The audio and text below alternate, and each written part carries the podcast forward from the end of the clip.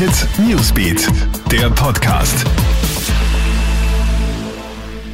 Hallo, ich bin's, Madeleine Hofer vom Krone Hit Newsbeat und das ist ein News Update für deinen Donnerstagabend. Im Fall einer ermordeten Wienerin konnte jetzt ein mutmaßlicher Täter festgenommen werden. Der 37-jährige Mann wird verdächtigt, seine Freundin erwürgt zu haben. Vorgestern ist ja die 28-jährige tot in ihrer Wohnung im Wiener Bezirk Floridsdorf aufgefunden worden. Der Mann ist allerdings nicht geständig. Er sagt, dass er eine On-Off-Beziehung mit dem Opfer geführt hat. Unglaublich, was da in einem Krankenhaus in der deutschen Stadt Ulm vorgefallen ist. Eine Krankenschwester soll versucht haben, fünf Neugeborene zu vergiften. Im Dezember soll sie den Babys Morphium gespritzt haben. Ärzte konnten die Kinder rechtzeitig retten. Erst heute konnte die Schwester nach Untersuchungen verhaftet werden. In ihrem Spind wurde eine Spritze mit Muttermilch und dem Gift gefunden. Die Frau ist heute einvernommen worden. Sie bestreitet allerdings alle Vorwürfe.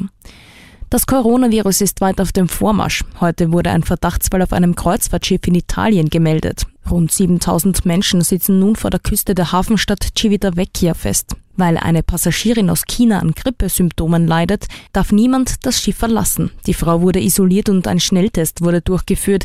Die ersten Ergebnisse haben zwar gezeigt, dass sich die Frau nicht mit dem Virus infiziert hat, trotzdem soll ein weiterer Test durchgeführt werden, um sicherzugehen, dass es sich bei der Erkrankung tatsächlich nur um eine Grippe handelt.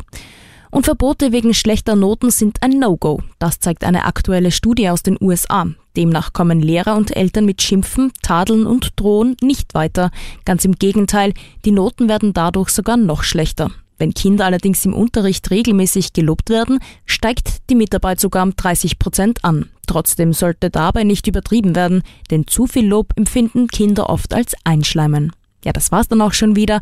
Up to date bist du immer mit dem Kronehit Newsbeat online auf kronehit.at und mit diesem Podcast. Gerne kannst du diesen auch auf allen Plattformen abonnieren.